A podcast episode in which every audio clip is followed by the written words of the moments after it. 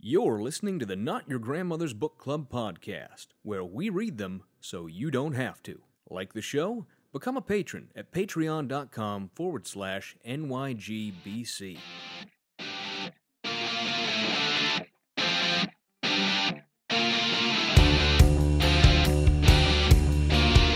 You should write a book, Fry.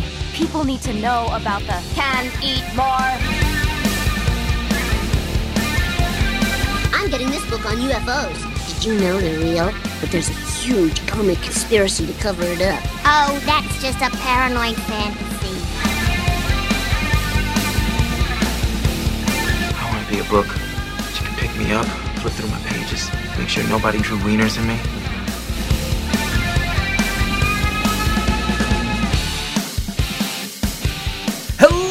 And welcome to the Not Your Grandmother's Book Club podcast, where we read them so you don't have to, because pain is what makes us feel alive. My name is Kevin, and I'm joined as always by my co host Benedict, the answer to the question Who let the dogs out? Benedict! What is your ideal bowl of slop? Before you start, sorry, do you know? Did you know that song is about pervy men I had no idea. Uh, who let the dogs out? It's it, it, a woman shouting "Who let the dogs out" about Oh, about makes- men. Look, Benedict, Benedict, did you think I had closely listened No. to the lyrics of a song from when I don't know what was that 1997 or whatever it was in in a When patois you and I were, like- were six or seven years old. Anyway, no, this is something- Who let the dogs out? That's the only lyrics any yeah, of us but knew. the the preceding lyric is "and a woman shouted, who let the dogs out?" And it's about men being catcally. ah, um, ah, sort of like how uh, TLC's Waterfalls is a terribly depressing song Extremely. about a murder victim and AIDS. Yep. If you actually listen to the lyrics. yep, yep, yep, yep.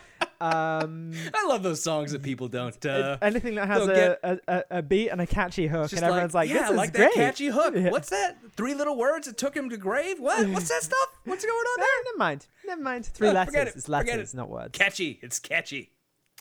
Um. Yeah. Anyway, so what was the question? Sorry. What's your ideal bowl o' slop? I think you'll have to d- Uh, define the terms for me. Okay.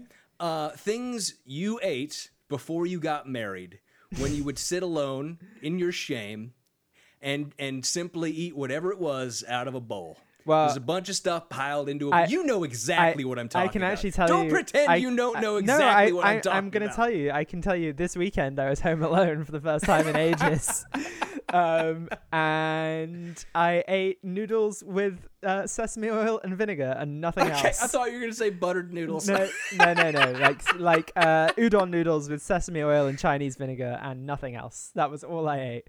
Okay, Uh, but that's not much of a bowl of slop. No, okay, fair enough. Um, I think probably like. I don't know. Uh, pas- like pasta and whatever I have to hand is like the Yeah. the probably dump, the one. dump a handful of cheese on top. Yeah, exactly. Like any like literally any sauce that is open in the cupboard, even if it is not Italian. Like I've done pasta with all kinds of like culturally insensitive things. Um, so Culturally insensitive pasta. yeah, culturally insensitive pasta combinations. Like I've done it. Pasta with enchilada sauce. Exactly that, exactly that kind of thing. I've been very, very fast and loose with what sauces can go with a pasta. Um, so I would say probably that. I think pasta, pasta is my vehicle of choice for whatever sauce I have to hand. Yeah, you know, different people have di- for we all okay. All of us, all of us, uh, you know, most of us, anyways, who have been single at one point in our lives, men in particular. Although all people do this, but us men, manly men like me and Benedict, we have our ideal Wow. bowl of Hold slop. let's not get ahead of ourselves. and, and there, I will say, different people have a different, unique base to their bowl of slop, right? Like different people do different things. We all have our different styles. Yeah, I feel like it's always. I mean, it's always like a grain, right? So it's like rice or pasta or noodles or bread. Like it's it's generally one of those four. Yeah, you, well, it's a car. I think it's a carbohydrate. Yeah, you're It's right, got to you're be a right. carbohydrate down there in the bottom. That's what it's all about. Because mine, I'll tell you, mine is. Uh, mine is a unique creation that I'm sure no one but me has ever come up with before in the history of time. Uh, it is uh, some breakfast potatoes that Oh, I'll make okay. on the stove. You know, make you know, chop up a potato or two and and uh, cook them a little bit. Toss them in the bowl. On top of that, a can of canned obviously uh, corned beef hash, Oh, okay. which you you you cook until it gets crispy. You got to get some crispy in there. Yeah. A little bit of a different texture. Plop that on top of your bowl of potatoes. Then one or two fried eggs over the top, Okay. over easy. So you got that yolk to run down. Smother that fucker in hot sauce. Just just drench it in Tabasco or Cholula or whatever you got in the cupboard. That is and I'm, I'm simply off to the races. a diner breakfast. Like I don't know why Yes! you think you invented this. Was that but it's a delicious it's a delicious bowl of slop. It's it's fantastic. I just had it the other day. That's why it came to That's mind. literally my diner order, honestly. Like if I ever go to a diner, it's corned beef hash and break- breakfast potatoes. Yeah, like- just toss all that on there. It's it's I mean you can't beat perfection. It's already as good as it gets. So Anyways. good. It's such a good ve- like anything to be honest that's like a vehicle for hot sauce is absolutely Mhm. fine for me. A vehicle for hot yeah, sauce. yeah, exactly. Sometimes salsa. Sometimes you mix it up and do a little bit of salsa. A little bit different there. But anyways, Benedict, you know, but the listeners might not. Might have some new people out there. They might not know what exactly it is that we do here on this program. And to them I would say, Benedict, this is the show where we dive down deep, deep, deep, deep into the popcorn bowl Oh. of right-wing do I want to say thoughts? Are thoughts the right word? I mean, eh. shower thoughts are still thoughts, and that's They what most of this book is. Technically, they have sentience. Glenn Glenn. Beck's shower thoughts is searching for the lone remaining raisinette Ooh. of right wing thought. raisinette, not even an unpopped Raisinette. kernel. I feel like an unpopped kernel. No, have you never dumped a box of like raisinettes or other sort of chocolate into the popcorn No. bowl at the movie theater? I haven't, first of all. Oh. But I also think, Oh, not to lovely. criticize your storytelling and wordplay, but I actually Mm-hmm. think the unpopped kernel is a better metaphor here. Because it's like there, it, you like there was maybe something there, but you just didn't even try, and I now think it's the just raw. kernel uh, implies that there's some potential left Yeah, there, I mean, which which is a problem. Okay, I, I, well, I, yeah, okay. I think, I think there is somewhere. It's just they put absolutely no effort into making it happen, which is the thing. They're like, I put it in the microwave for three seconds and nothing happened. What do you do? That's how I feel about everything we read. They're like, okay, here are my ingredients to make a good book. Oh no, Oh. it didn't happen. oh no, we have words on a page. How did it not come together? But anyways, Benedict, why don't we start it off this week? Do you my own weird have metaphor? A hot take for us this week? I do actually, uh, and it's attacking my new country, uh, but in a Mm. very gentle way. Oh, we're gonna kick you out for that. We're gonna kick now. you out for that. Um, no, I just think Americans generally should listen to a broader range of music because they're very focused on uh, American music. And See, I had written down you well, you had written down in our notes that we work off of Americans should listen. that's true too. and I thought I thought you were gonna have a deep take about what's going on in No. Afghanistan right now. No, I am not something about to the talk COVID about that crisis in any way. But nah. No. They listen to too much nineties rock. yeah, they do. They do. There are too many 90s rock stations. I, I say this because I've fallen back into a uh. pattern of listening to UK hip hop, and it's so good. And it's so much better than most US, like, Just you walking down the streets with a pair of Beats headphones on, blasting right. Stormzy. Stormzy, not not really Stormzy that much, but that like that vibe, and like they're so much better. Like the best UK rappers and grime artists are so much better than like half of the American, more than half of American hip hop artists. So, anyway, My friend, my friend, don't you dare say that to someone who grew up in the 90s in the United States. okay, fine. Because I will give the you world the, has the, the, world current has state- moved on, Kevin. The current state of rap in the United States is, to quote a president, not well. to, to paraphrase a president, it's not good. It's not good. There, I mean, there are Uh, some. I just, I, I've become the old, old dude who's like, you know, these commercial rappers. I've become that. They've person. always been commercial. know, They're I all know. commercial. I know. I mean, exactly. Like Biggie was not not commercial. Like it's. Uh, Yes, but he had actual talent. yeah. Well, some you, of them you do and have I, I believe, share a disdain for mumble rap. I Uh, truly, truly. I yeah, But yeah, I think partly stand it. just because I'm old and I'm like, what did he say? Yep. also, I think it's just like when I listen to all this stuff, the words don't matter. The words don't matter. It's just about like, can we get a track we can put, you know, blast the 808s at 100% on? Yeah. Like that's that's what I get when I pick that up. And yeah, there's people who will argue with me and say there's great, but it's musical taste. To each our own. And I grew up in a time of true rap greats, Yep. right? The early 90s through the late 90s. And when I was, you know, 10 ish years old, uh, my older cousin, who was 21 at the time, was living with us. So I was riding around with him, listening to Tupac. Bumping and still DRE, like in a Yes, all that good stuff. All that good stuff. Um, I, we grew up in a golden age. right. Ludacris. How can we? How, how is he just an actor now? Yeah, Ludacris was. Is it's weird when people become just rapper. actor. It's very odd. Um, but anyway, and also our names are just better. Like we have an amazing guy called Dave. His whole name is Dave.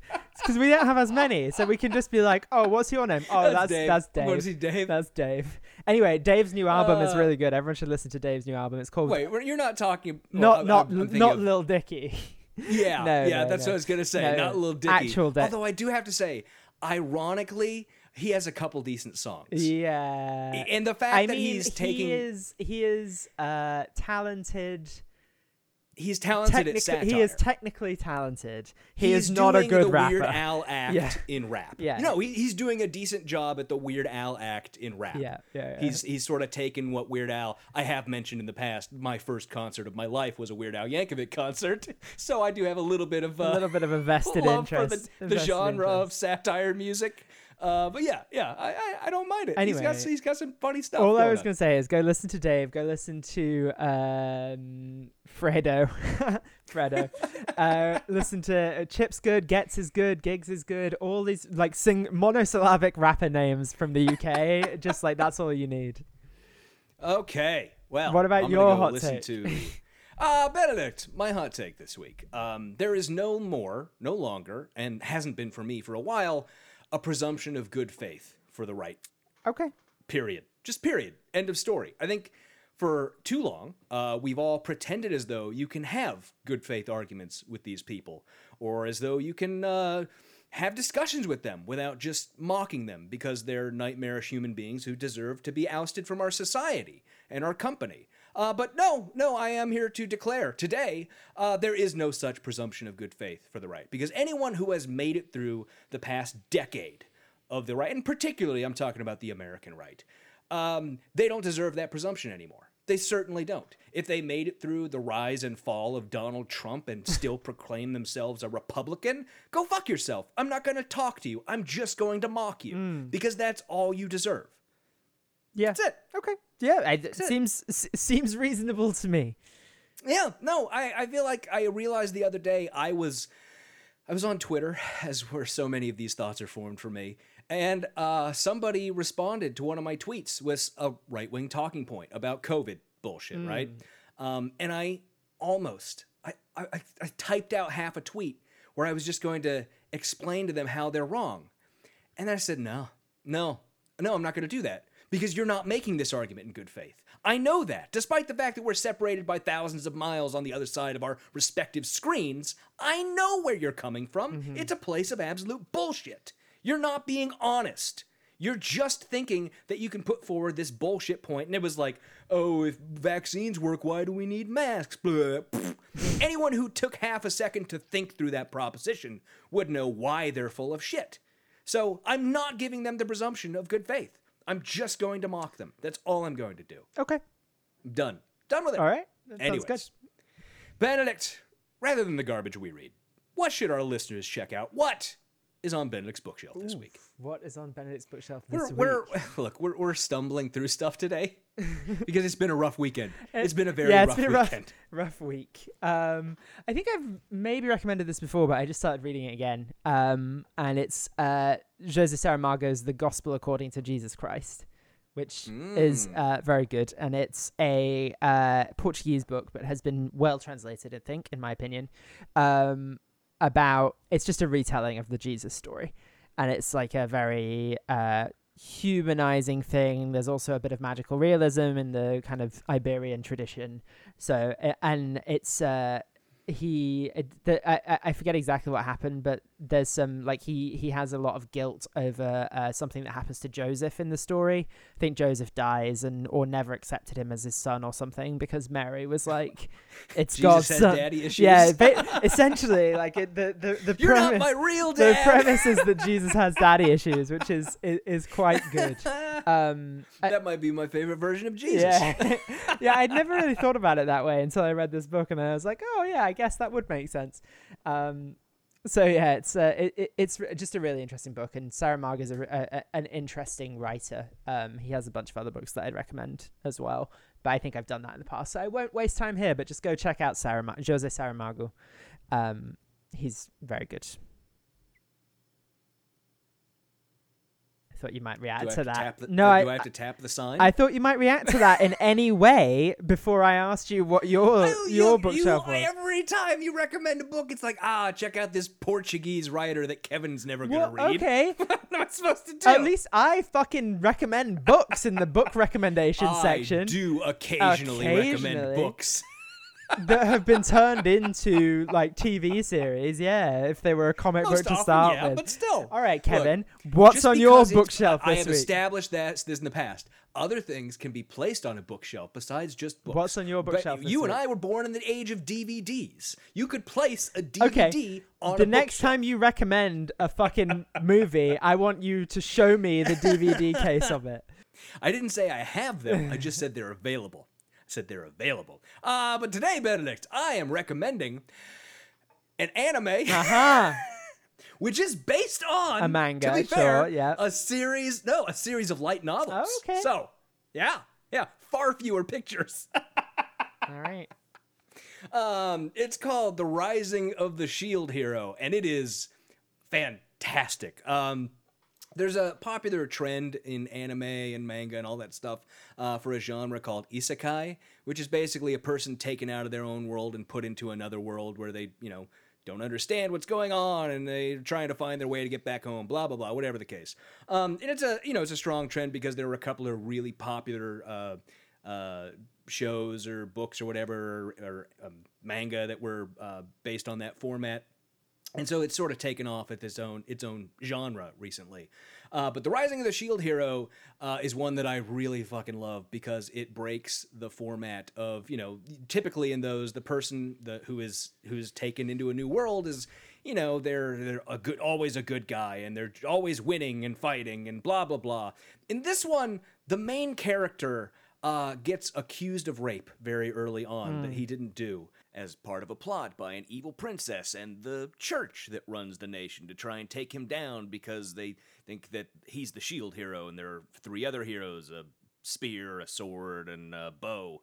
Uh, but uh, the, the church thinks that the shield hero is evil and they want to get rid of him, all that kind of stuff. Um, and is hated by literally everyone and just starts to hate everyone back. Um, and so there's this really great arc throughout the beginning of the series where he just fucking hates everyone and everything. And he's just, fuck it. He just says fuck it. And it's such a great break from uh, what I have to say most anime have, which is just a bunch of entirely earnest people being earnest. Uh, it's just like the complete opposite of that. He's just like, fuck all you people. I hate you all. it's great. And he, and he actually, you know, they do a really great job, I have to say, um, the voice actors and everything in portraying sort of his anger and hatred and all these emotions. Really talented voice actors they got for the series, um, and it's really well done. Uh, and it is based on a series of light novels, which I bought a couple of to read because I really liked the show so much. So now I'm actually reading those. So you can go read them if you want to. Uh, but check it out. Rising of the Shield Hero. It's on your your spots, your Hulu's and stuff. If you want to check it out, uh, highly, highly recommended. Okay. You're not going to comment No. on that? No. I, do, uh, do I? to say? When have I ever given any indication that I care about any of your anime recommendations? Ah. Also, We love you, each other here on the show. Yeah, we do. You made me watch anime for a patron episode, so maybe I'll make you read a Portuguese book for a patron episode. oh episode. fuck no. Anyways, housekeeping. Rate and review us on iTunes. Remember, click on the thing, leave the stars, all that sorts of good stuff. Follow us on all the social medias. Uh, you should go over on uh, Twitter. That's that's really the only place we're actually active because you know I hate Facebook with a passion. Uh, follow us at NYGBC Pod on Twitter. Uh, and Benedict is, I should mention. Oh no! I um, thought you'd you know, forgotten in- again. Well, And no. every uh, every why- week why- you give me hope that you've forgotten, and then fucking snatch it back away from me. Benedict was out the other day walking around the great city of New York City, which he lives in New York City. and enjoys. Sometimes. Uh, and he was, he was, you know, he's walking around just looking through shops like a child in a Dickens novel, uh, lustfully peering at the goods inside of the windows, as any good capitalist would. And uh, he spotted inside of one of those those dusty shop windows a, a small item is a, a television set. That is not a small. in I thought you were going to be like novels. a unicorn locket, and then he couldn't afford the small unicorn locket, despite it only being made of aluminium. And the shopkeeper was like, "You are too poor, sir." why would you want a unicorn? Uh, but he spotted a small portable television and he thought, you know what, I should get this so that when I go out uh, to sit in the parking lot of the baseball stadium in the 1990s, where I live currently now, at Benedict, um, I can sit there and watch uh, the game with this weird tailgating tradition that I never quite understood, where people don't actually go into the game, they just park in the parking lot and watch the game on a television, which doesn't make any sense. You're there, you should just go in. it doesn't make sense. He said all these things to himself, and then he you know, he thought for a moment and he, he looked, the screen was on on the television, and what would pop onto that television screen except for Benedict? You don't have enough stars on iTunes. You can't afford this television. Mm, okay, that's the. So yeah, if you want to help Benedict be able to do his weird tailgating tradition that nobody quite understands, except for the fact that you can bring all your own booze and get drunk in a parking lot and then forget the fact that you have to drive home later and probably end up with a DUI, you can go leave us five stars on iTunes. That all Right. work out for you today, Benedict? Sure, fine, whatever. Thank you for including me in your fucking narrative. Tailgating's weird, buddy. Tailgating's is weird. One American tradition I will never partake in. I think. We're gonna have to do it. Yeah. Uh, but anyways, I should also mention, of course, today we are doing the final chapter of Glenn Beck's book, Arguing with Socialists. Benedict, how happy are you about that? So happy. No, I well, I'm I'm quite happy, but I'm also sad in the sense that now I there's going to be another one Yes. that I'm going to have to read. There will be another one. Yeah. That we Um, haven't Picked And I should yet. say, but we will. Well, and I, I was going to, I was just going to say, um, normally in the past, I put together a list of selections and submitted them to our patrons or put out a poll on Twitter and said, what do you want us to read next? But this time, you know, uh, because Benedict and all his problems without having enough stars on iTunes, I decided I could cheer him up a little time. Uh, and I gave Benedict the authority to select our next book, which I suddenly realized, based on his previous comments, he has not selected yet, despite the fact he was supposed to have that for me today. Yep, that's right. So, so So we'll have that. We'll have that. the- we'll have that next week, right? here's me hoping we, yeah, next week when I'm supposed to. Never mind. We'll deal with this off the air, Okay. Benedict. I have a short list. Um, Okay, okay. But uh, so we're excited. We're finally at the end of this book. It has been forever. And ah, th- there's a lot to say about what we've read so far. But we're going to have uh, next week's episode, obviously, an interstitial. We're going to continue the uh, review of the Glenn Beck series, the George Soros conspiracy bullshit thing he did, Puppet Master.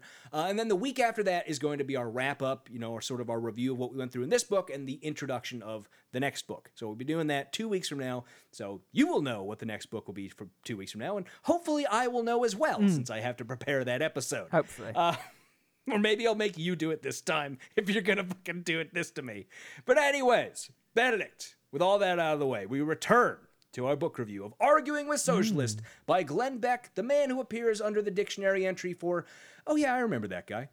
Benedict, what did we read this week? Well, Kevin, this week we read chapter nine, A Better Way, in which Glenn Beck proposes absolutely nothing. Somehow. No, he he does. Well, okay, I, the line you had written in our outline was better, in which Glenn offers no better way. I because he doesn't. Here's the thing.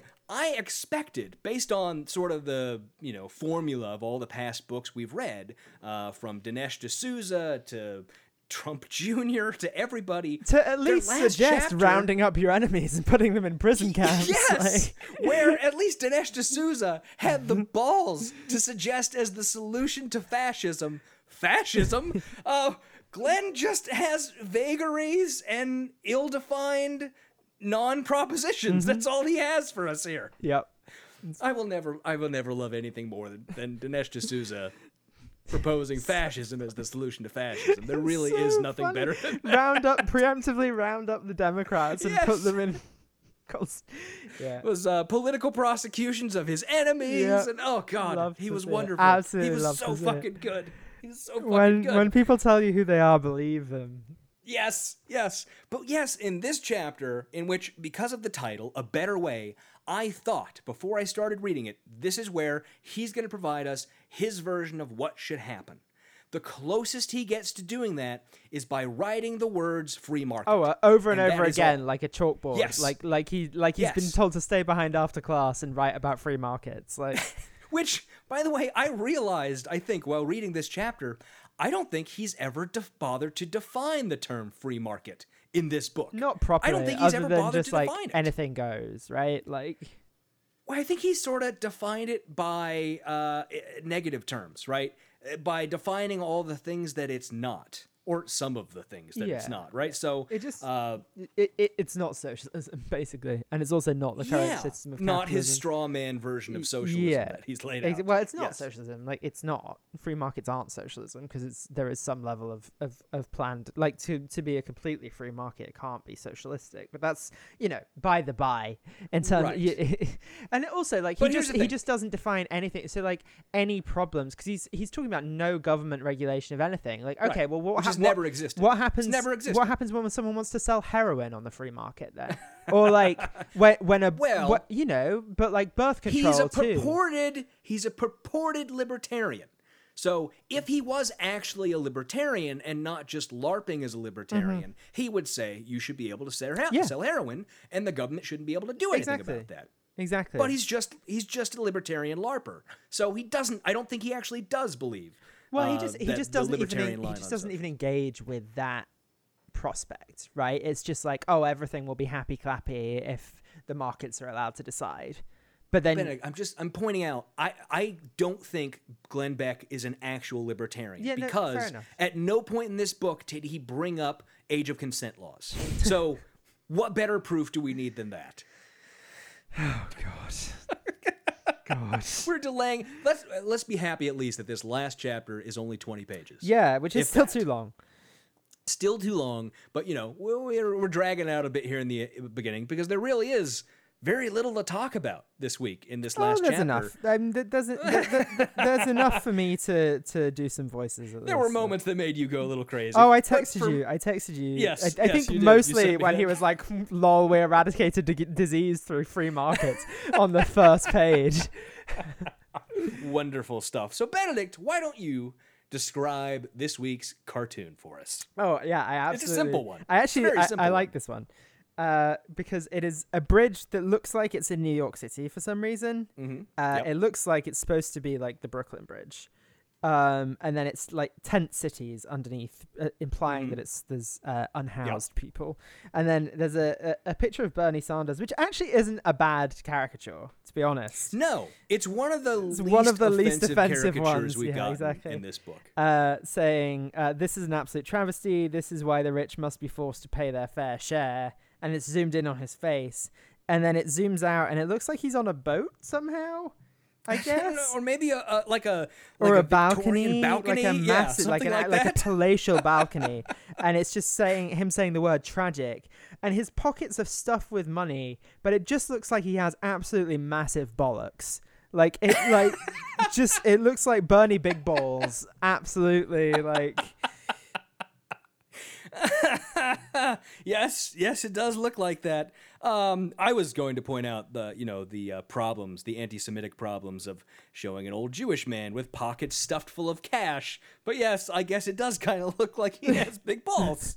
So Yeah, so that's that's how I'm, round, I'm, choos- I'm that's how I'm choosing to see it. As like this this cartoonist just thinks Bernie's just got massive balls.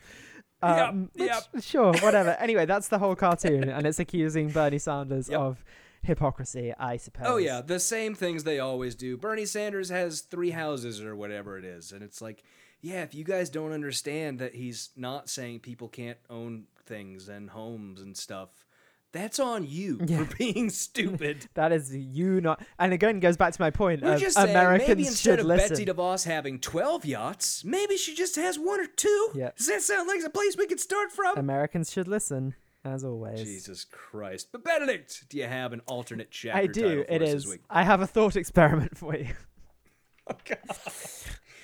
Uh, mine is give me Twinkies or give Oh me my death. god, the fucking Twinkies immediately. This is- Shut the fuck up about Twinkies, dude. Uh, come on.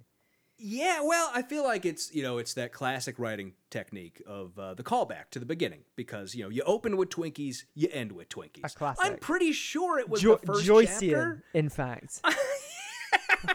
I'm pretty sure he brought up Twinkies in the first chapter. I didn't bother to go back I and look, but I know it was it was an early chapter where he did the whole Twinkie line. More than anything else, the writing in this book has been the worst thing about it for me.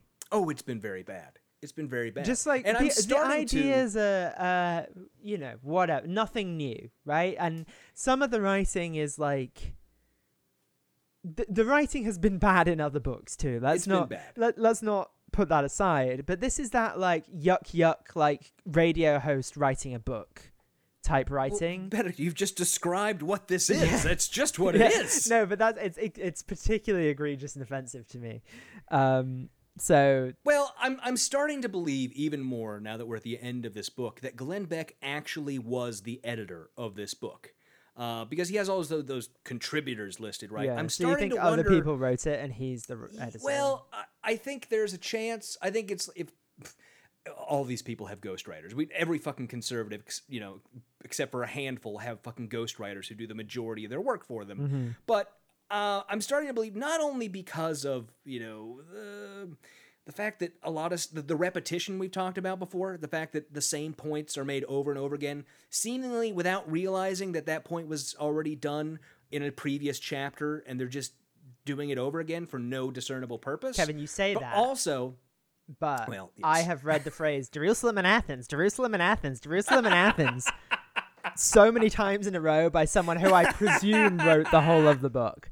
So Jeez, okay, you're right. We can't beat the repetition of Ben Shapiro's fucking book. There was nothing more repetitive. that was such a than funny bullshit. thesis also just like tie, trying to Oh, yeah. trying to tie all this disparate stuff back to jerusalem and athens in the most convoluted way possible it's so funny and there was literally like was it was like an undergrad it was one of my undergrad essays of like and now you will note that actually everything ties back to that one time that i actually know something about and thus that was oh. the reason for all of society Oh. It's, like it's on like in high school when they teach you how to do like you know write by numbers style essays, Oh, like right? Where on it's the like one hand, three, uh, in, in conclusion, America is three a land intermediate contrasts. paragraphs, Yeah, concluding yeah, paragraph. Exactly. Uh, you know, they do that whole formula. no, even not even any dialectics. Just come on. I know. It's just that's just all it is. And that's the best we can expect out of any of these, of course.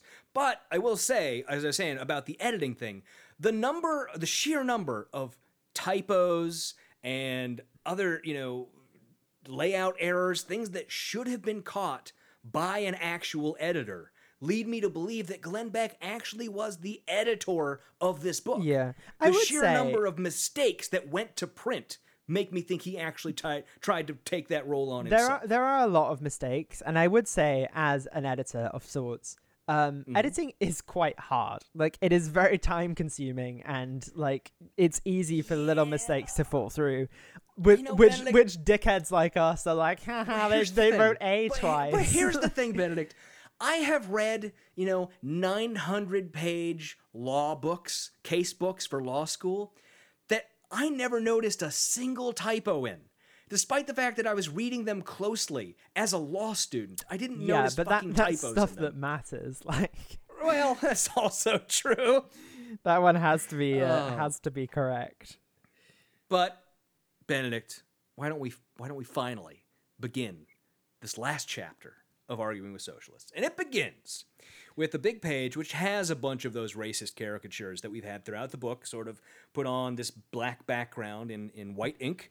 Uh, and it has the phrase next to it free markets equals free people plus prosperity. See, he does define no it. sense. It's completely, completely what good working definition of free market. What the Okay, fuck is that? he did not define No, it. I know. That I'm, makes no I- fucking Of course sense. it doesn't. I mean, Okay, I, am being okay. sarcastic. Free people plus prosperity. What?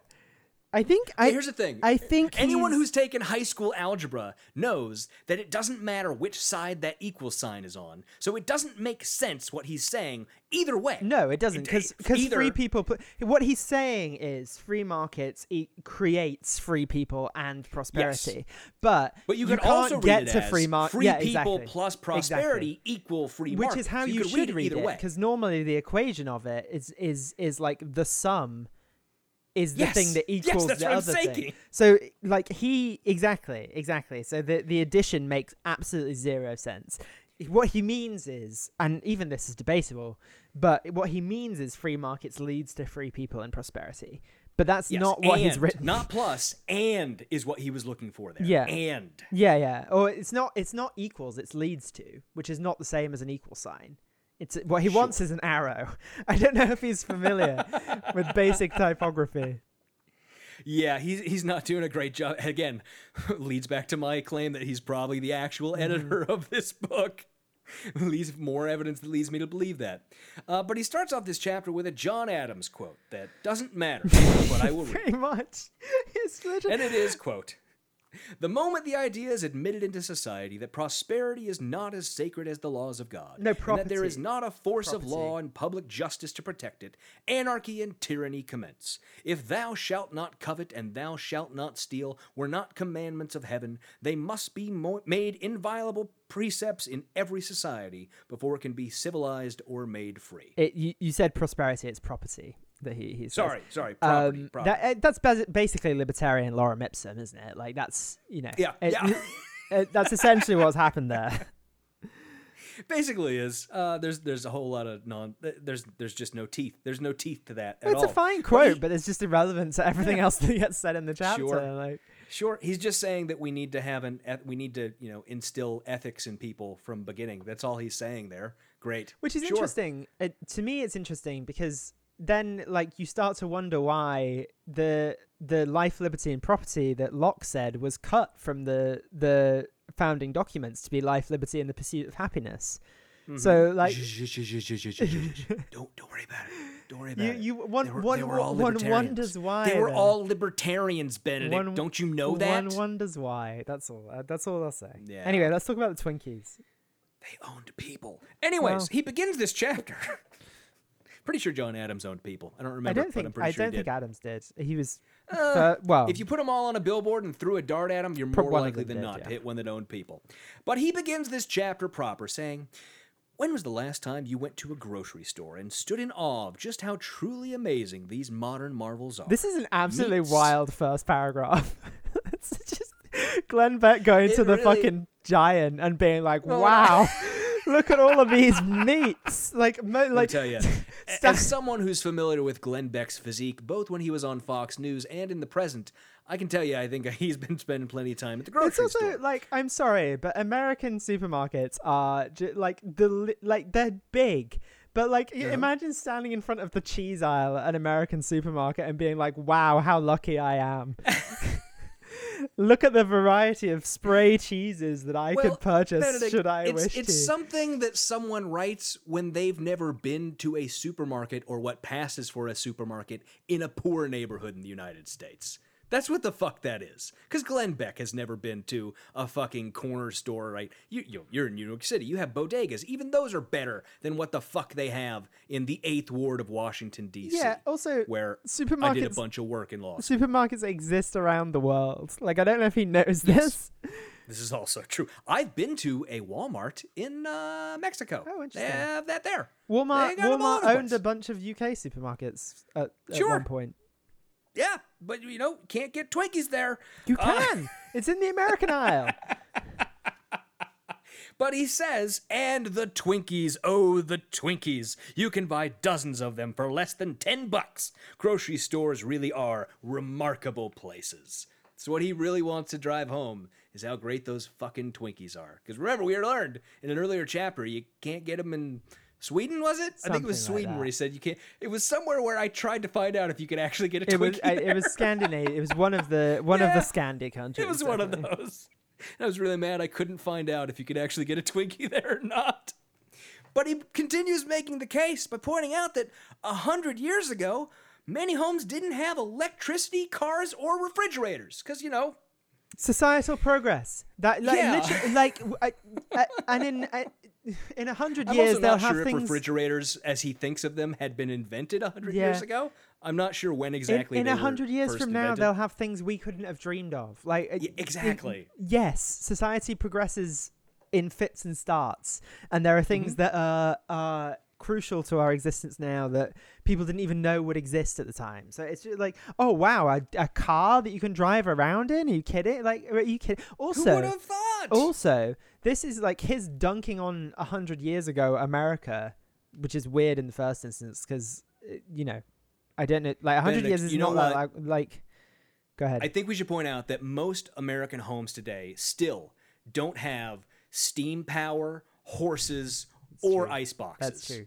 I, I think that's the, the most You're important right. thing we can But also, this to- is the time in America that was literally a hundred years ago. Is when fucking Coolidge was president, who was like the most free markets president that America has ever had. Benedict, um, have you forgotten the fact that Glenn Beck has completely not bothered to Just define when Mayo, his ideal America was? Because he would be forced to point out that the point in time he believed was the best America was a time of intense racism. Have you forgotten the fact that he's not pointed that Mm-hmm. I, out at any know, point? yeah, sure. Yeah. He does, however, bring up uh, quite pointedly the fact that the Spanish flu of 1918 um, killed 675,000 Yeah, Americans. he's like, haha, remember pandemics? That was a fun time in our is. history. He's basically dancing on pandemics graves. yeah, that was. I, I think actually that maybe Oh. maybe this book caused the pandemic. This is the the karmic response. this is the version for this book that we've gotten of all the other books, like the Trump Jr. Ugh, book. there's always and, something. Uh, They're like, others oh, isn't it great that we solved where- this yeah. problem? And then it's like, No, we but did like not solve with like problem. Trump Jr. and Dinesh D'Souza, when they're bringing up, you know, uh, various uh, uh, Michael Cohen, right? They're they're citing Michael Cohen as the source of a quote they liked or something Yeah. like that. This is Glenn Beck's that because obviously this book came out right before the pandemic started, and those books came out like right before Michael Cohen and everyone else flipped on Trump. Yep. So it's just it's it's they all have that. Every single one of them has that.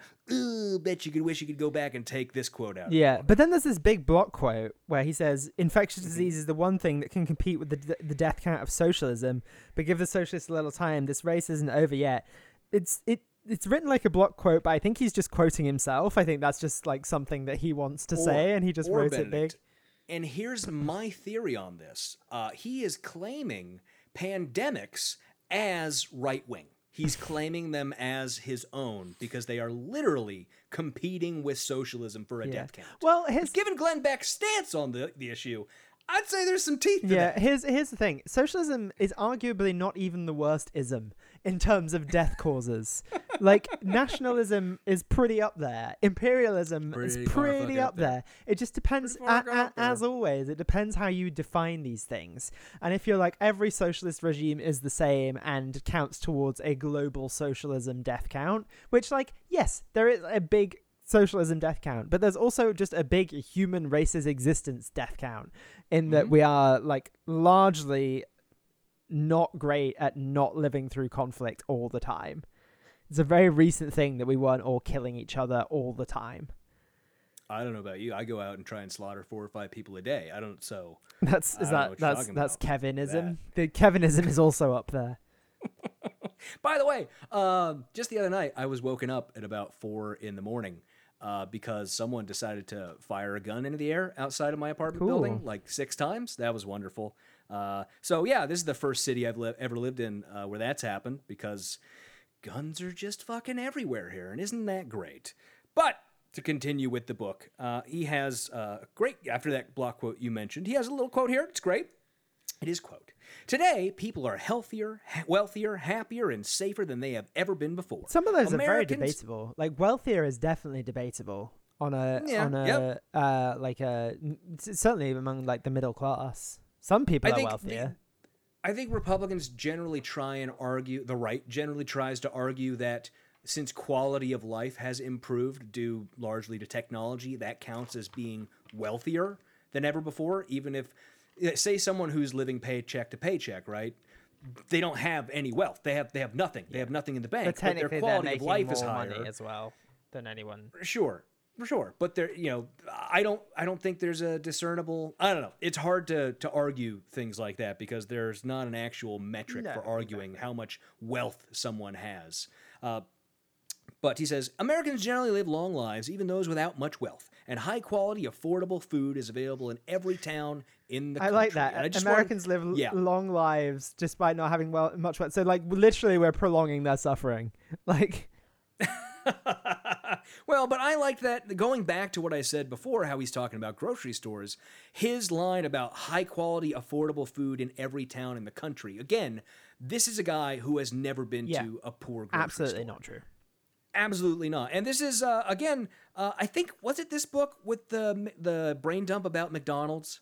Um, the brain dump from the Freakonomics guy about how McDonald's yeah, has yeah, the yeah, yeah. most nutritious burger for the cheapest amount of money, some blah blah blah, something like that. Pretty sure that was in this book.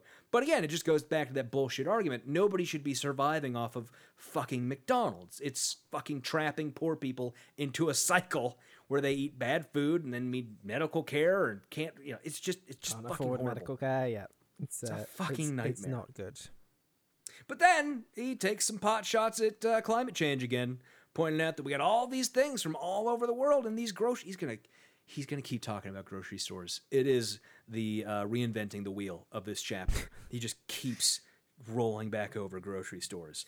Uh, and then he says quote now some believe this is a bad thing due to carbon emissions etc but when we th- but before we throw the baby out with the bathwater let's realize what it means to the health and welfare of the entire world to destroy the very system that man has never seen before and has saved the lives of hundreds of millions of people the grocery store has not saved the life of fucking anyone Again, the fucking giant. giant is not saving out here saving lives Yes. of hundreds of as much as I, I very much appreciate uh, gro- as a foodie and someone who cooks a lot, as much as I appreciate the grocery store, I don't think they're providing medical care. I don't think that the grocery store is saving lives. Okay. Also, uh, in in the in the next paragraph, um, he's so close to getting it. Like Yes, he he, he's it, it you know it. It's this When he brings, are you talking about when he brings up that all everything you have is from a different company in the world, and he brings up a baseball cap made in Bangladesh Exactly. and a, a shirt made in Indonesia? exactly Like, like all places yes, and New York City, like all places you hate. like, Yes, yes, absolutely. but uh, yeah, like That's the, the whole globalism thing and exporting exporting um exploitation a lot of the time with globalism Absolutely. is he's this close to, to getting it, but it just doesn't quite twig. It a- absolutely does not. Also, It- when it does he think never does. socialism happened? He's like, well, in the last hundred years, or 150 to 200 years, everything's been great. Like, when do you think Marx lived, motherfucker? Like, uh, do you think it was back in the, the like early like Middle Ages? Well, and it goes back to the problem. I think when you say like when did socialism happen for him happen for him, it goes back to the problem of this chapter.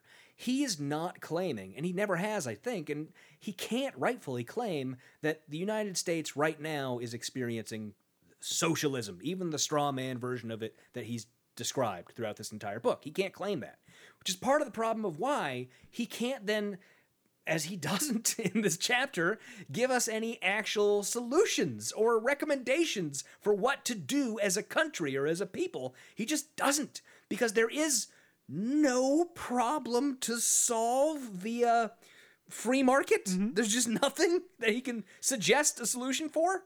I don't know. You- get what I'm you get what I'm saying with that? Yeah, it, I, I mean, it's just it's such a. let me let me just read the quote. So he says, um, "When you purchase items, you'll be able to pay for your entire order using a single plastic card, which will transmit financial data near instantaneously, so that you don't know you'll know down to the penny how much money you have available to spend. Many of us then drive home in a car, and like." it, it- as if like every invention of the last little while is purely down to to free markets somehow, which is Yeah. like biz- uh, utterly bizarre, utterly utterly bizarre. Oh, uh, oh, I don't remember where if it, we passed it already or if it's upcoming, but at some point he does claim the internet. Oh uh, yeah, that free I, I love that. I I have Yeah, things that- to say about that. So I just got to read a couple more quotes here because it's it's hard to explain how much he's saying absolutely nothing in an incredible amount of words without reading the nothing that he's mm-hmm. saying. So a few examples for you here. One. Although humans' technological achievements progressively increased over many millennia, the pace of that development has rapidly risen over the past 500 years, and especially in the past two centuries. And there's one thing that occurred during that period that sets apart from every other period in human history individual freedom. Once people were free to own their own property, open new businesses in relatively free markets, and speak, write, associate, and worship freely, the world began to dramatically progress in ways that it had never had before. Isn't that just great? Yeah. Isn't The, ne- the next paragraph. Individual freedom, Benedict. Things that nobody had ever had before. the next paragraph is so funny. It's the one I texted you about, where he's just like, yes, yes. uh, I knew you'd want to bring it up. Prior to America, Yes. nobody did any innovation. Like, Yes, are you yeah. fucking kidding? like, I'm just gonna read the thing because it's Do it. so wild. Yep. He goes, uh, so carrying on from what you said, he said, "This isn't a coincidence. Prior to the Enlightenment and creation of the New World, no, creation of the New World, as if it was a thing that was Yeah. created, economies were often centrally planned." So he's trying to claim socialism from the pre-Enlightenment age, just so that everyone's clear what's happening there, and subject to the whims of a Benedict, monarch. I don't think he knows what socialism No, what, is. It's fucking shocking. Subject to the whims of a monarch, emperor, or military despot, unlike obviously the whims of a president or Congress. Um, people generally lived and died within a single, relatively small geographic area, often where they were born. Again, it's only technology that changed that. That wasn't like Yep. free markets. Cultures, ideas, and innovations were typically. By the way, mu- much of that technology involving transportation was spurred by military, which again goes back to that central government and investments yeah, there. That nas- nationalism, yeah. And Yeah. also, it was invented in the UK, so shut the fuck up. Um, cultures, ideas. About. You talking about the train? The train. Talking about the fucking train? Cultures, ideas, and innovations were typically slow to travel as a result. People had little reason or resources to leave their homes, and ruling classes kept lower classes from becoming too wealthy or powerful. Somewhat I true. really, I agree with you. I think he thinks that's Yeah, socialism. I think he does. I don't think he knows. That's not, what, not hyper capitalism. I mean, it's not is feudalism now yeah. socialism? I mean, is maybe. feudalism the new You know, socialism? look, there is an argument that Stalinism was feudalism, but again, I don't think we I think we're giving him too much credit there. Um, Yeah. people didn't bother innovating. Was the what I line yes, underlined yes, six the best times. line. The best line. except in their own personal lives, because the rewards for doing so were often confiscated by someone else. and when people weren't dying from disease or the elements, they were often fighting in some king's war or battling foreign invaders, which is a paragraph that hits different today as we uh, withdraw from Afghanistan. Yeah, this, but this, uh, what you, the two paragraphs we just read are so fantastic in the way that they provide zero examples whatsoever. Also, just like this is utterly bizarre way of thinking. Like, ah, Wait, yes, well, the you- Renaissance, famously not a time of innovation and grand invention funded by a monarch, Right. like or by by a, a, a city-state prince, essentially. And people didn't bother innovating. Absolutely, It's astounding. It's Absolutely wild to me. I love to look at the cathedrals of Europe and think, wow, if only they'd known how to build buildings. oh, if, If only, only, they they'd innovate. innovated. You? we need to get. oh, We need to get. We know. It. We need to fly in some uh, Silicon Valley tech guys to talk to all those uh, architects of the Middle Absolutely Ages and beyond. Absolutely wild. Oh, it's outstanding. It's outstanding. Um, I just wor- words like innovating. Yeah. That all the you know the Silicon Valley tech douchebags and the libertarian douchebags share in common. Uh, I really do just love that kind of thing. Can we? Uh, can So we, we- Before we get on to the like, why uh, this is how we attracted all the? Can we do the thought experiment because it's yes, so funny. yes. Let's do the thought experiment. Okay, Take me through I, it, Benedict. I, I will. I will. So this is the thought experiment, and in which he opens and says, "Imagine being in the 1960s. Girls are screaming for the doing it. Beatles. TVs are still mostly black and white, and computers are the size of rooms. Now imagine the government deciding it wants to set upon a p- mission to create powerful supercomputers so small they can fit in your pocket, and they want enough for everyone. Also, they want to accomplish this within 50 years. So he's like, how ridiculous that the government would want to accomplish something. also, this at a time when the government was like, yeah, I think we can go to the moon. We're going to try and go also, to the moon. Benedict, also, Benedict, let's not forget that computers, the computer technology, is one that was developed and funded heavily by the government. by the government, and that's exactly exactly the point here. Is he's like, oh, people only innovate when they have skin in the game. The government pays for all of those companies to have to allow themselves to be like. Tesla, for example, we've talked about this before, but got so many grants from the government and now Mm-hmm. Yep. is fucking reaping the rewards and criticizing the government in response a lot of the time. Elon Musk is at least. So it's just like it's just this like it's taking advantage of people not knowing that and thinking like people think, oh, Tesla's a great company. Yeah, Tesla wouldn't have survived without government grants. Like it wouldn't have even Absolutely. existed. And again, to, Oh, and, and and let's not forget Solar City, right? Tesla, uh, Musk's other company, where he made you know the lion's share of his money before starting Tesla. So much government money, so much government money for Solar City, which, by the way, I'm entirely in favor Yeah. of. Fund, you know, grants and stuff for solar companies because we need that kind exactly. of shit. But like then we don't, yeah, literally, don't be a Musk. we literally, don't be a Musk. we literally call them moonshots because Yeah. the government once was like, we should go to the moon. Everyone was like, that's insane, and the government was But, like, but no, we're going to the moon. Imagine you're in the 1960s and the government is saying they want to go to the moon. And then uh, 55, 60 years later, private companies finally make it to the moon after the government's been doing it, It for decades. absolutely, bi- it's, it's just a bizarre way Based on on using all that Yeah, technology exactly. that the government developed. Just and, and also the Oh. the technology that the government developed to go to space later became the supercomputer that's in your pocket. So like, Yes. are you just come on? It's such a base way of looking at the world, and it's so stupid. joke. It's a fucking so joke. stupid. And then he goes. He even the the the funniest bit about this for me is that he even mentions the moon landing within this thought experiment and then is like that's not relevant to my point like he just like in passing mentions nasa and then is like ah whatever and then as you say he is like yeah the internet uh, that's a, that's a private company free markets Oh, yeah. innovation Oh, we'll- we'll get to it, that, Benedict. that We'll get wasn't to it. well i mean that's kind of referenced in the thought experiment as well It is, Um, yeah. And then he's uh yeah as if that wasn't again vastly funded by various governments around the world it's just But but Benedict, let it not be said that Glenn Beck doesn't rec- doesn't recognize that this great land of freedom and free markets that he loves has its downside Hmm. as well. He says, "quote That's not to say there weren't mistakes made along the way." yeah including some incredibly tragic errors. That is a bullshit euphemistic way to refer to slavery, Literally which is what he brings up in the very next sentence. Yeah, it, it, it is. It's also one of those like Instagram notes apologies, like mistakes were made, Oh, like just taking absolutely no responsibility. And I know, like you know, it's not his fault necessarily. But I'm sure when he wrote that Clippy popped up and said, "Are you trying to apologize yeah. for slavery?" Also, I like the fact. Maybe I can help you I like that. the fact that in the paragraph before that, we skipped over it, but he's like, "Oh, uh, this great innovation attracted immigrants from all over the world, from China, Ireland, Italy. Like, how were they treated when they got here, Glenn? like, what did the what did Americans think of them when they arrived? Anyways, Benedict, we get. I think this is the only uh, subsection of this chapter. I think it's the only other one, and it is Uh, titled. th- no, there's F- another one. It was uh, Oh, th- there's- there's you're one right, about you're right, Hong Kong and remember, yep. China, and then there's a one about capitalism being for dreamers. So Well, this is titled A Freer, Richer World. Hmm. And he says, probably my favorite paragraph he's written.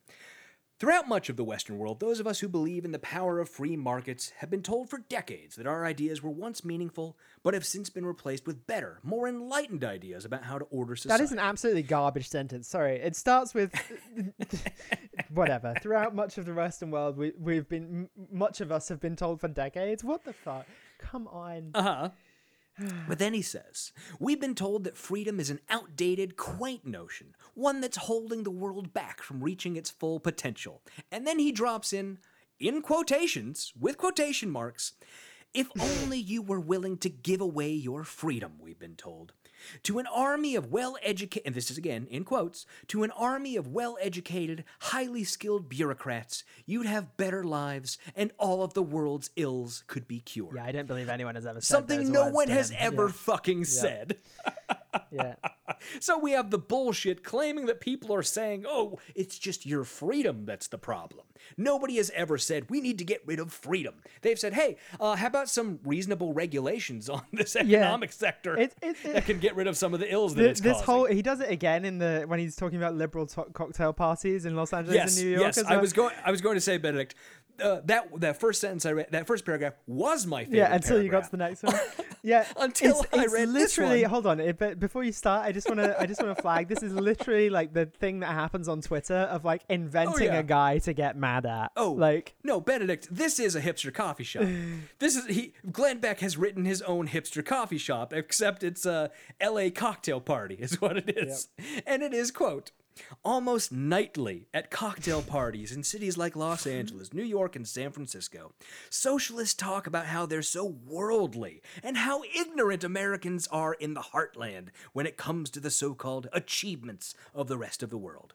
And then, in quotation marks, this is supposed to be, I guess, the quote from those socialistic cocktail parties quote, if only those deplorables would spend more time reading The New Yorker and less time riding around on their tractors, they'd see how fabulously central planning works. bizarre. Uh, abso- just absolutely Astounding. ab- absolutely wild like true and then also like there was a small like interlude of world bank data in the middle of that just for no real reason about like world Uh-huh. poverty going down Oh, he pointed out that the, the percentage of the world population in extreme Great, poverty great. fell from 1990 to and i'm sure free markets are absolutely the reason for that and there's no other reason Of course, Um, of course. I, I also have a logistical question about the New Yorker Yes. because he, he he jumps on to Oh, they want to take away your freedom. The New Yorker Well, wants sure, to take away your freedom. You don't know that? But like the so he talks about um, i i if the enlightened left spent more time looking at hard data and less time reading left wing echo chambers like the New Yorker, can a Mm-hmm. magazine be an echo chamber?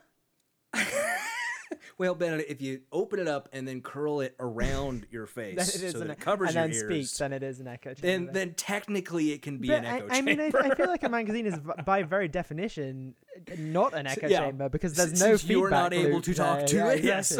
Exactly. uh, so I just, I, I feel like uh, justice for echo chambers, I guess, or justice for the New Yorker. I don't know, one, one of the two. oh, this I, I just find it so We then go through the list I- again of all the countries that are doing better under capitalism. That's basically the rest of this chapter, isn't it? Where he's Well, again I- like yeah. China is a bet, like uh, it's like oh well, uh, China is capitalist now. Like, is it, dude? Like, you don't think China's economy is centrally planned in any way? Like, that's that seems like a stretch.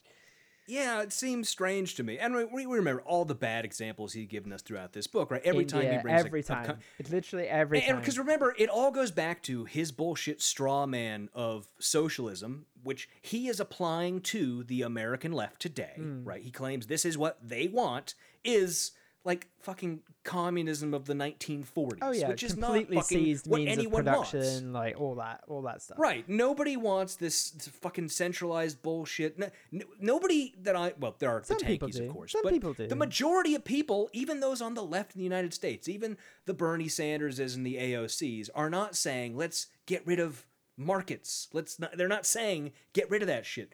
They want to regulate them. Yeah. That's fucking different. But Glenn isn't able to discern the difference. So to him, what what China has done in slightly liberalizing and allowing more more you know free market activity is the equivalent of what he thinks the left in the US wants when the really they don't come anywhere close to each other. There's there's no similarities that I can discern from them. Also, uh, he claims you know all these things. He's talking about India again, uh, about how they uh, increased their GDP by X amount, blah blah blah. Of course, he doesn't bother to talk about uh, what was called the Soviet economic miracle and how the Soviet Union drastically increased their own GDP. Uh, yeah, that that he doesn't want to talk about that so much. But Or about China also- still being a massively centrally planned economy. Like, yeah, yeah, he sure doesn't want to. But so the, the thing that frustrated me the most about this chapter is although he cites a couple of bullshit artists in here, he doesn't cite anybody interesting for me to talk about. Yeah. He cites Reason Magazine, right? That's one person. Sam Staley of Reason Magazine, who's just a fucking bullshit libertarian. I don't give a shit. Then he cites uh, Arthur Brooks and his book, The Conservative Heart. Who Arthur Brooks was the president of the American Enterprise Institute until he resigned in 2019 amid what some people believe was him uh, being fed up with where the American Enterprise Institute was in supporting Donald Trump. So, hey, if that's why he resigned, kudos to him. Still not going to give him the benefit of the doubt and that uh, uh, that uh, presumption I talked about earlier in the episode. Still not going to do that. But also, when I tried to look up that book, I found out that nobody gave a shit about that book. There was literally only one article reviewing that book I could find, and it was the New York Times review of books, and it read just like an attempt at SEO to get anyone who was searching for that book who might be putting it into Google. That's all it fucking read like. Like nobody gave a shit about that book. yeah. It's fucking crazy. Yeah. And then he brings up a bad example. He brings up a very bad example where he, ta- he goes back to China again, Mm-hmm. and he's talking about China and how they liberalized their economy. Yeah, he's Um, also talk. He just before you start, he talks about China, uh,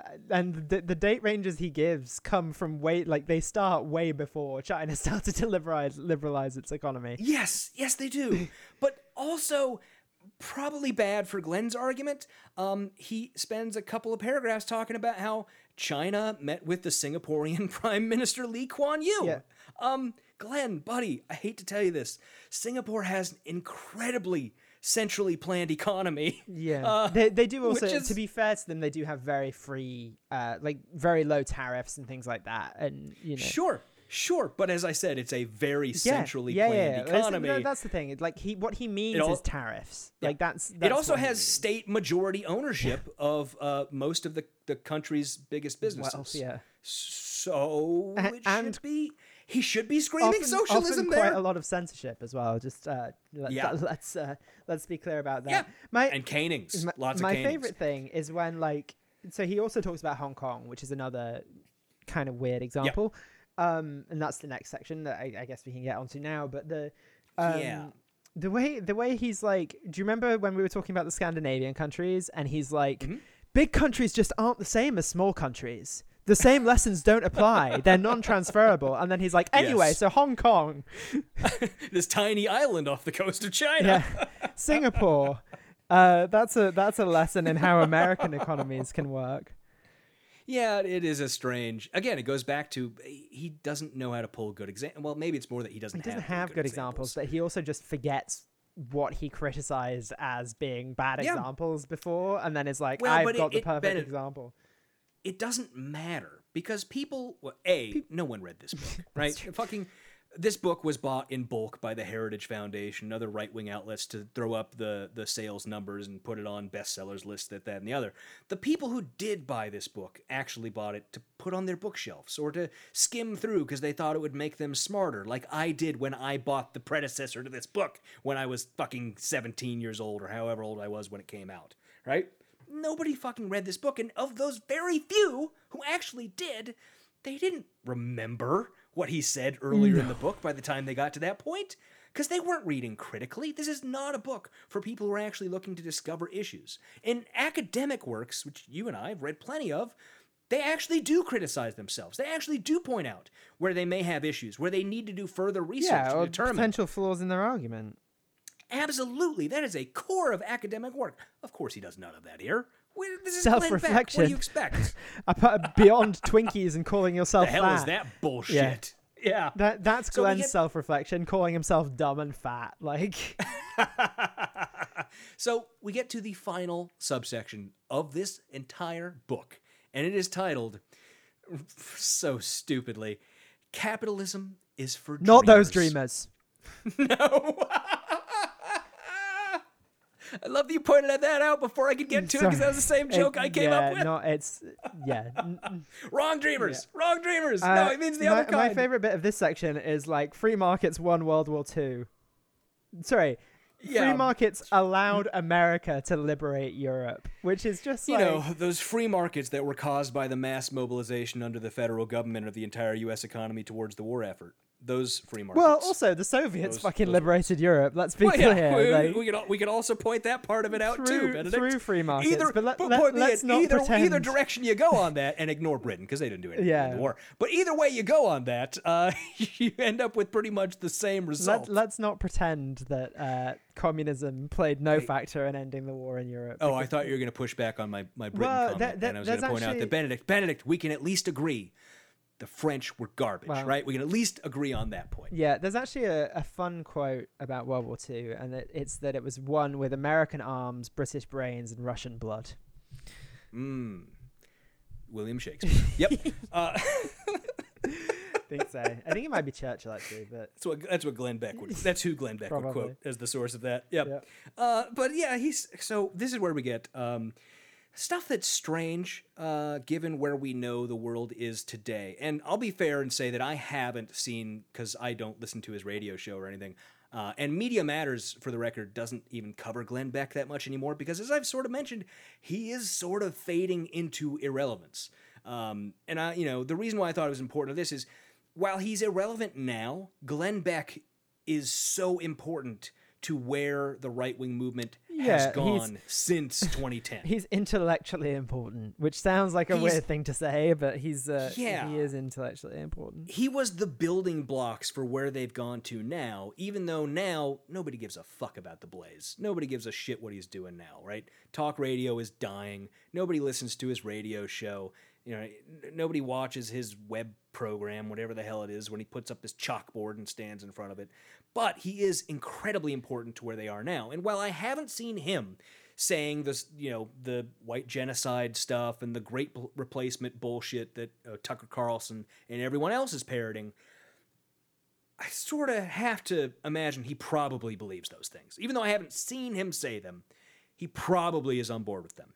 And I will say, like, the last thing, uh, the, the most recent thing that Media Matters has on Glenn Beck is his most recent appearance on Tucker Carlson during the same time period that Tucker Carlson is parroting great replacement bullshit on his show. So, Not great. you know, if All you don't agree with someone on that front and they're doing horrible racism, you don't go on their show. So I'm going to say probably Glenn Beck is in line with that kind of stuff. But he spends the beginning of this section extolling the virtue of the fact that we had all these different peoples with different religions and cultures and all these things coming to this country and that's what made America so great. He even says, quote, After all, Americans didn't have lavish palaces or a storied history, at least not compared to the centuries-old monarchies of the old world. Much of the United States was and is now composed of immigrants, or the children or grandchildren of immigrants. We had very different religious beliefs and in many respects, cultures, and that was considered by many to be a weakness. A nation that didn't share a uniform culture, religion, and governing structure was thought to be unsustainable and potentially vulnerable to foreign invasion. And that is basically the exact opposite of what everyone on his side is Yeah. saying right now. Yeah, yeah, that is uh, that is not. Especially that culture line. Because that's what they are oh using yeah, as they're, the, they're, they're the pushing veil to they're hide pushing urbanism, aren't they? Now that's the new line. Yeah, that's that's the one. Uh, he continues on though. He says, "quote Free markets coupled with constitutional rights and a representative Republican government are at the heart of America's success. Without free markets, the United States wouldn't be the economic juggernaut that it is today. And that's the point where I realize he has never bothered to define free markets throughout this book. And all that other stuff, right? We so we've talked about a lot of this before. The constitutional rights part. Um, nobody is saying we get rid of constitutional rights other than the Second Amendment because fuck that, we don't need it, um, right? And and assuming that if you get rid of a constitutional right, then it doesn't make sense for Glenn to be mad about it. It doesn't because his only argument that he stands on is it's a constitutional right. Other than what he could argue, I think, is well, you know, our constitutional rights come from God, and that's Yeah. why they're constitutional rights. So, yeah. I mean, yeah, the, but, the you know, constitutional rights are arbitrary as is. Like, but given the fact that Glenn thinks the United States is the single greatest governing structure ever created, and the Constitution is a masterpiece and it's perfect in every goddamn way, blah blah blah blah, he would have to agree with the fact that the process for amending the Constitution makes it perfectly valid to write an amendment that gets rid of another amendment. Yeah. He would have to agree with that. But it does. I, I don't also. understand how he gets around that. It just wouldn't make sense. I mean, literally, then- that happened with uh, prohibition. with with a lot. well, with, it- with, yeah, not- with a lot notably prohibition, which was an amendment that was then amended. Yes, absolutely true. And so there are other things in here. I, I wanted to point out the representative Republican government thing line that he throws in there because that's obvious bullshit. We've talked about that before, and I think that the fact that he keeps harping on that goes back to his John Birch Society rule. link. Yeah. Yep, because that's a huge thing they talk about. He always wants to bring up that you know if we had uh, anything else than this representative Republican government that he never bothers to define as how it's different than you know a democracy or anything like that, uh, then the majority could exercise their will over the minority. And how bad would that Hmm. Terrible. be? Much worse than the minority exercising its will over the majority. He does not seem to be able to explain why it is more morally acceptable for the minority to exercise their will over the majority. yeah. Unless you accept that he thinks apartheid is a good Mm. thing. Only way you get to that. Only way you get to that. My favorite bit of the subsection is the picture of him with the coin. Are it coins or Oh, like, when God, it's like no. addicted addicted to outrage? It's pills, I think. I think they're supposed to be pills, but I'm pretty sure they're just like those candy hearts, but round Okay, ones. yeah.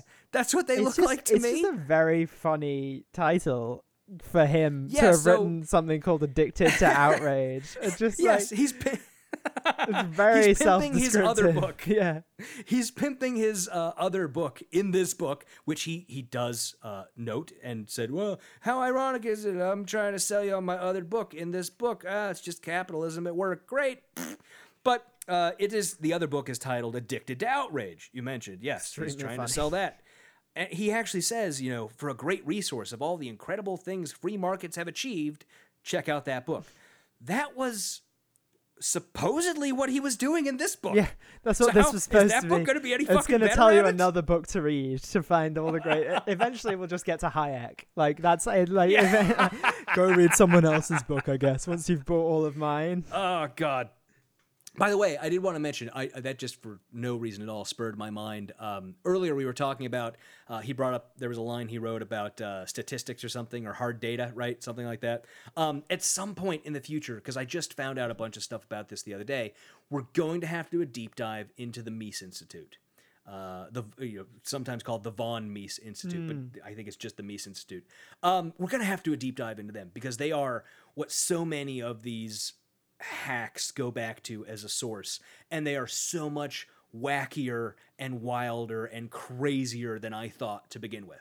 We're talking like you know direct links to Nazi sympathizers and out and out racists, and they absolutely uh, they claim to be economists, but they um don't believe in data uh, or statistics Cool. for economy. So it's it's cra- we're gonna have to do a deep dive on them at some point because Glenn has cited them at multiple points throughout this book, um, and we're gonna have to we're gonna have to talk about them. But yes, he does say at this point, this is what we've been talking about. He says, quote, without free enterprise, Americans wouldn't have been able to build the internet, the world's greatest example of the success of the free market. And again, I have to point out, sh- sure, nobody wants to get rid of the free market, Glenn. It's just regulation is not getting rid of it. You don't understand that. But also, I will point out again, the internet was created with a shitload of government funding. Yeah, and also by the British. Fuck you. You didn't do shit. Sir Go Tim, talk to France. Talk to Sir, Go talk to Sir France. Tim Berners Lee would like a word. No, I thought you killed your internet guy. Um, anyway, Which one?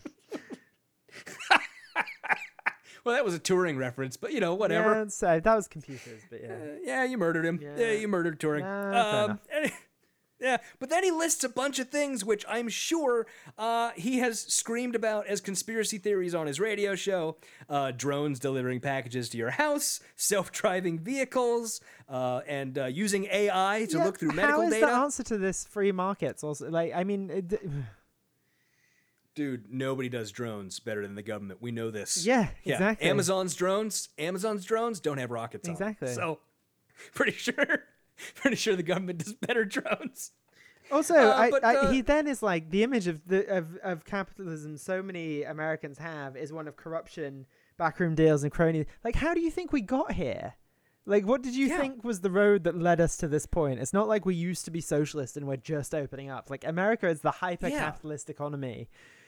It's also not like we used to be uh, this pure form of No. capitalism and now we're crony capitalism. Like that none of it makes sense either way. And like I, I pointed out, he has never bothered to give us a, a point, uh, something to look at, a, a point in time No.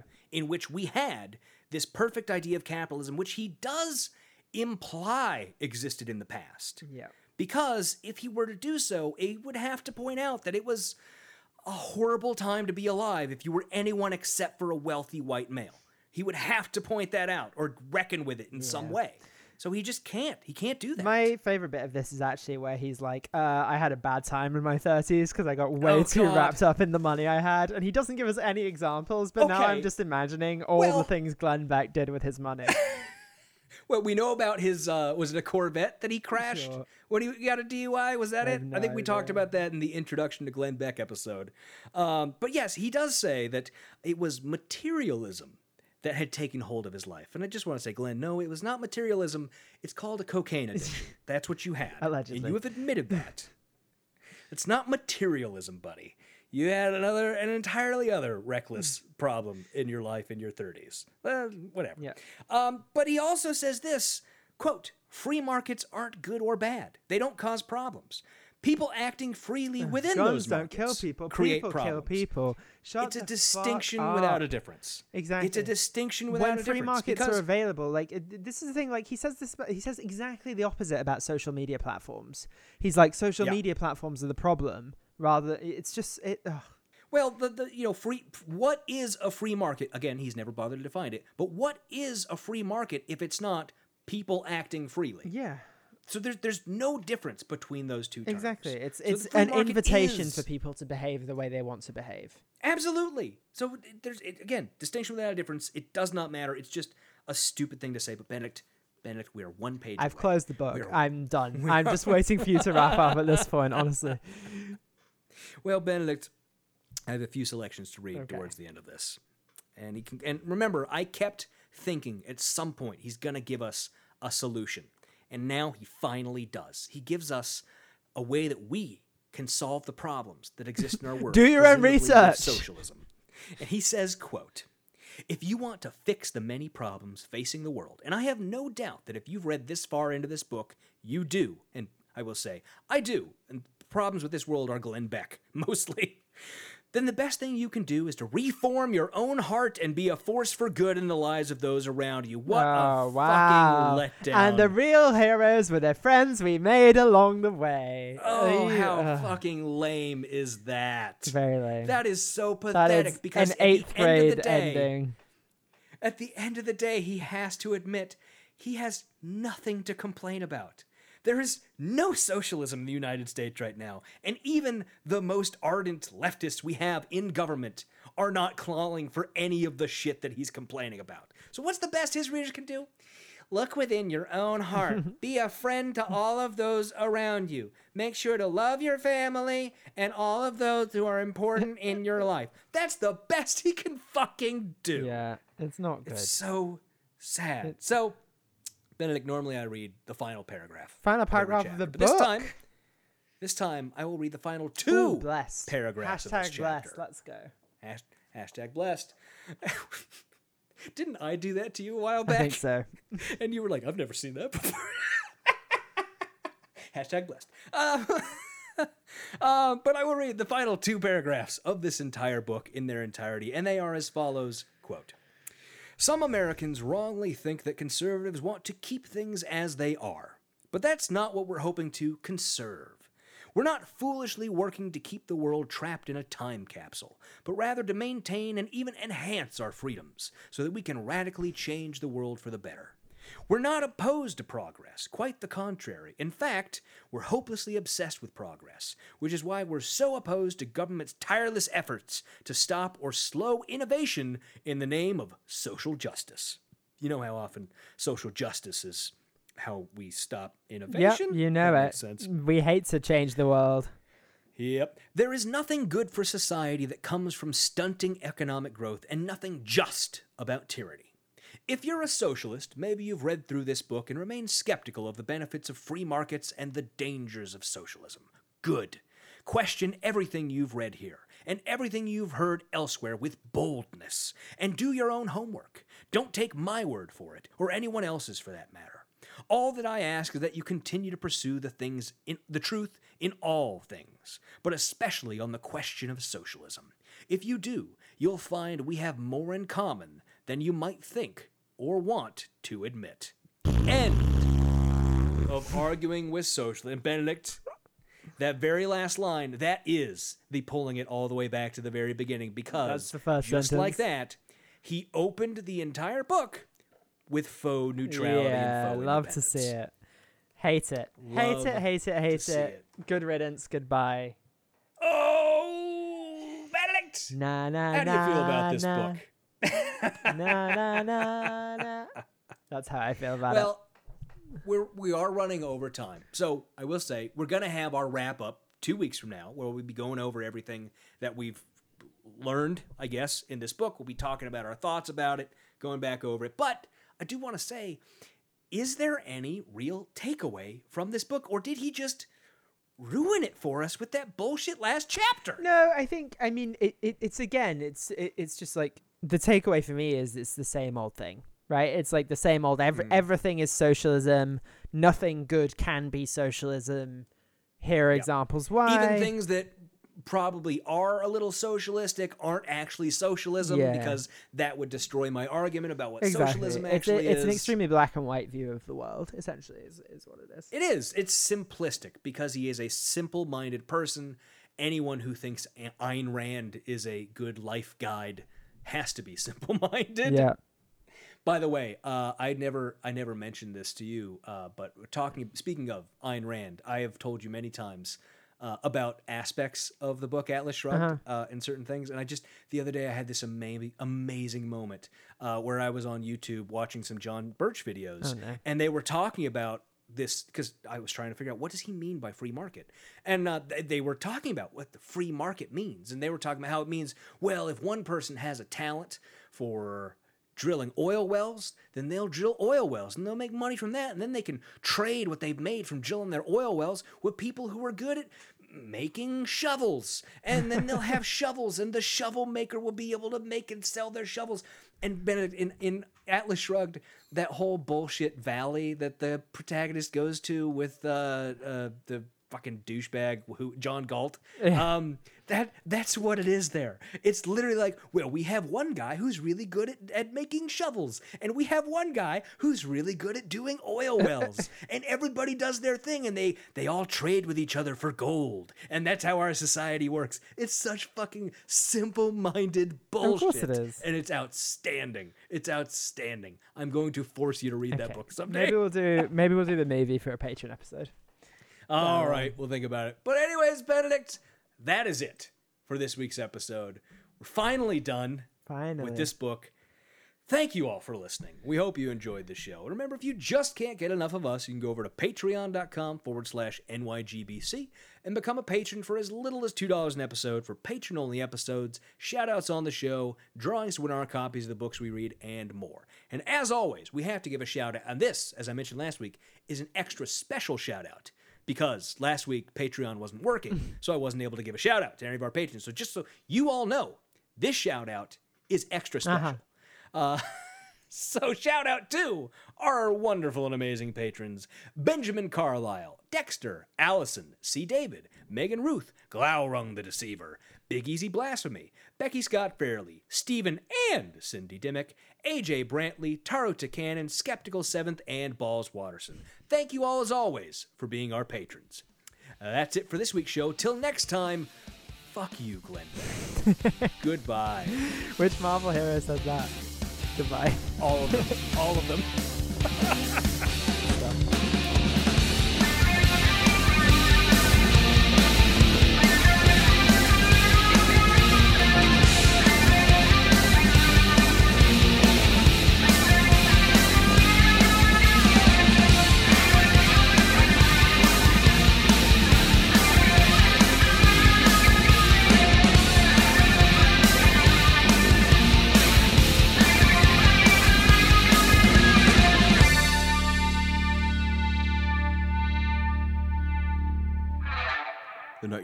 Book Club podcast is a production of Kevin and Benedict Productions. Copyright 2020, all rights reserved. Music for this podcast is by Silverman Sound Studios. Find out more at silvermansound.com.